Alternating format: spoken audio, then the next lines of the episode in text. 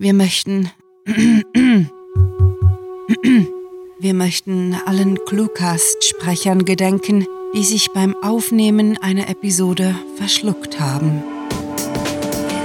Willkommen zum Cluecast, wo Kurzgeschichten zum Hörerlebnis werden.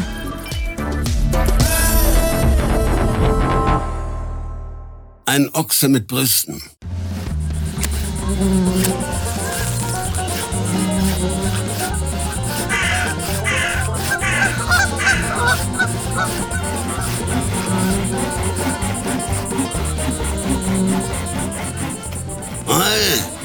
Rotzte Jerry Lee und bedeutete Otis, sich zu beeilen. Es war ein schöner Tag, einer von etlichen in Folge. Die Gegend war bekannt dafür, von Februar bis November kein Wölkchen, geschweige denn einen Regentropfen zu kredenzen. In einer Viertelstunde stand der Feierabend besser, das Wochenende vor der Tür, und er hatte mitnichten vor, wegen dem Eiernacken Überstunden zu schieben.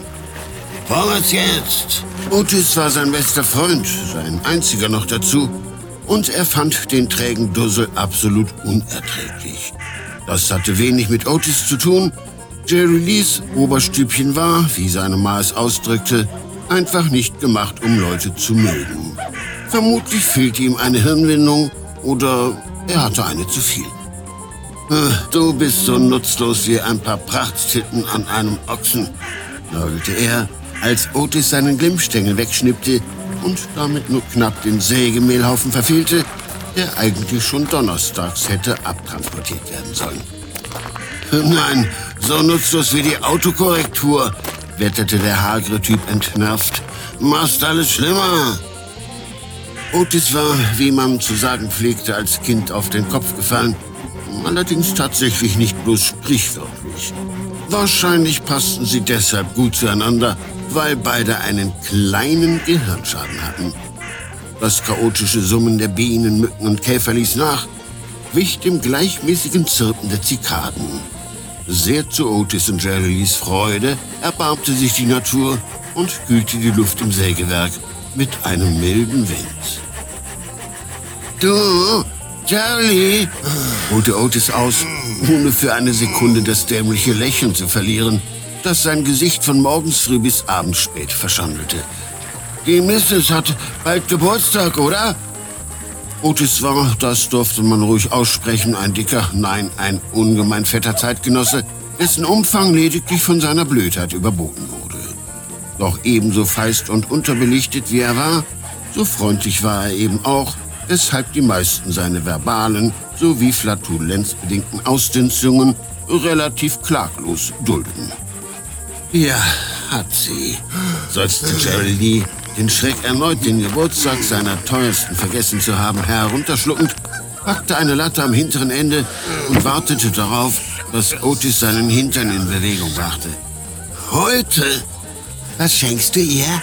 Gemächlich rieb er mit seinen Wurstfingern Sägestaub aus den Augen, streckte sich und missverstand Jerry Lees verärgertes Fuchteln als Winken, also drehte er sich um. Einige Sekunden starrte er in die Landschaft, um nachzuschauen, wen der andere gegrüßt habe.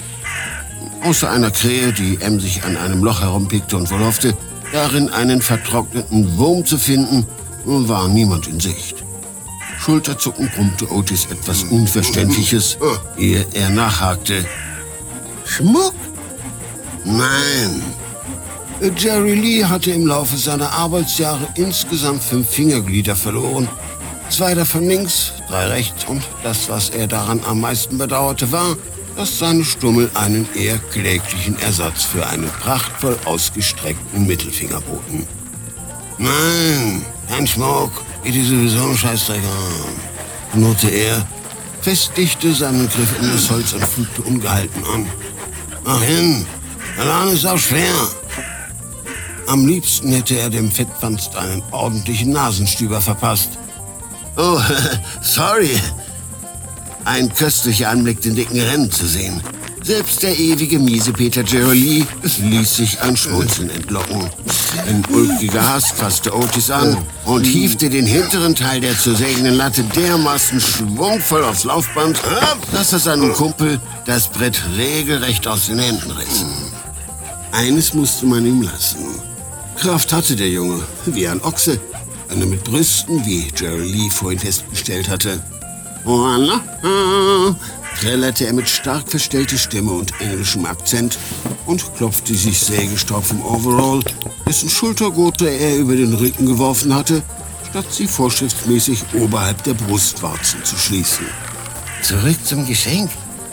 Ich würge dich, wenn du nicht sofort die Klappe hältst, laffte der Ehemann, der direkt nach Arbeitsende in der Tankstelle ein paar Rosen kaufen und mit hängendem Kopf nach Hause gehen würde.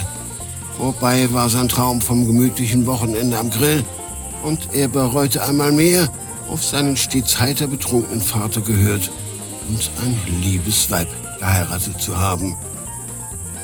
Wie es einem mageren Burschen ohne jegliches Einfühlungsvermögen gelungen war, eine Frau wie Charity abzukriegen, verstand keiner. Naja, außer vielleicht Otis, der gutmütige Ochse, der grundsätzlich in jedem das Gute erkannte.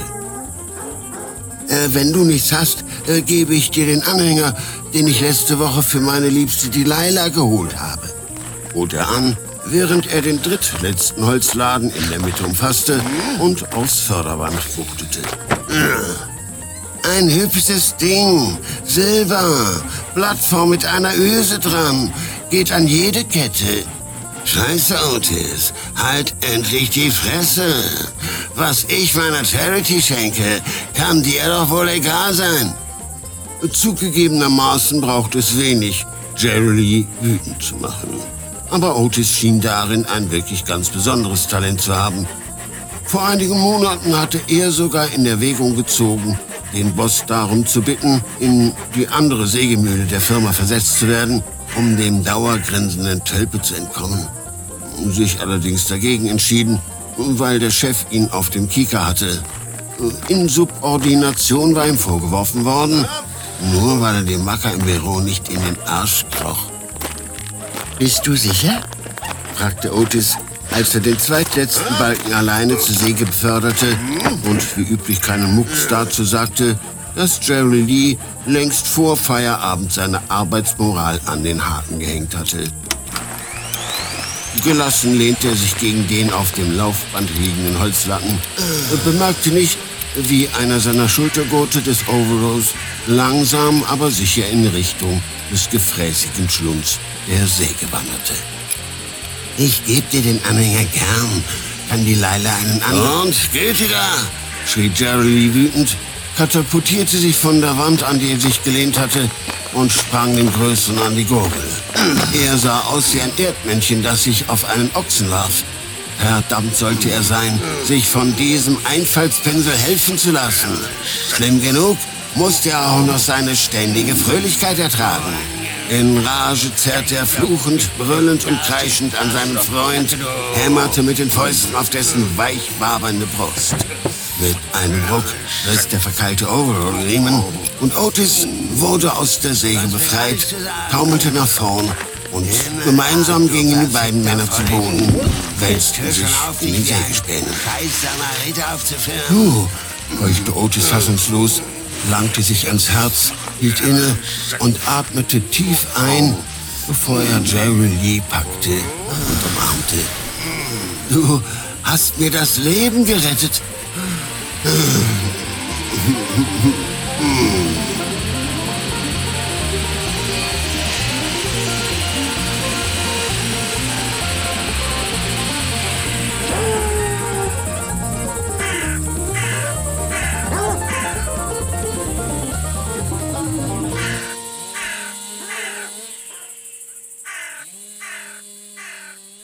Das war ein Ochse mit Brüsten, geschrieben von Rahl.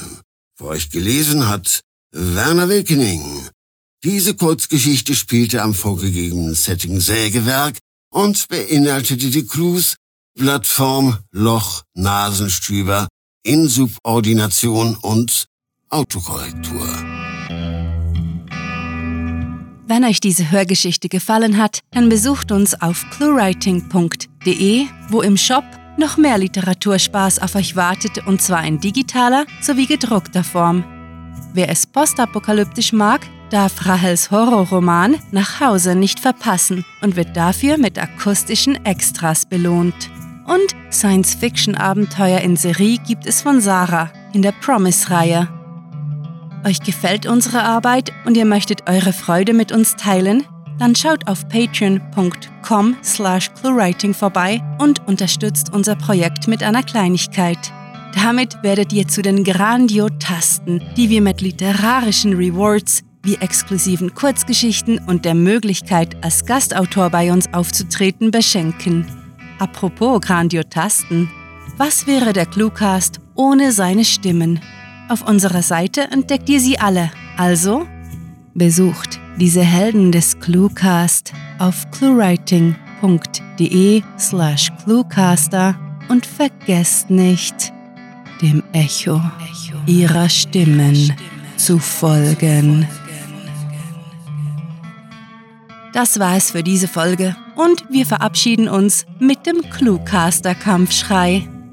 Mit fantastiliardischem Dank fürs Zuhören und den besten Wünschen.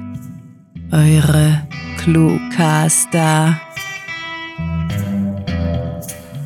Ach, Mist. Der Hund hat unseren Outro-Spruch gefressen. Der Cluecast ist eine Produktion der Literaturplattform ClueWriting. Für Feedback, Anregungen, Literatur und weitere Informationen begrüßen wir euch jederzeit auf www.cluewriting.de. Grandiotastischen Dank.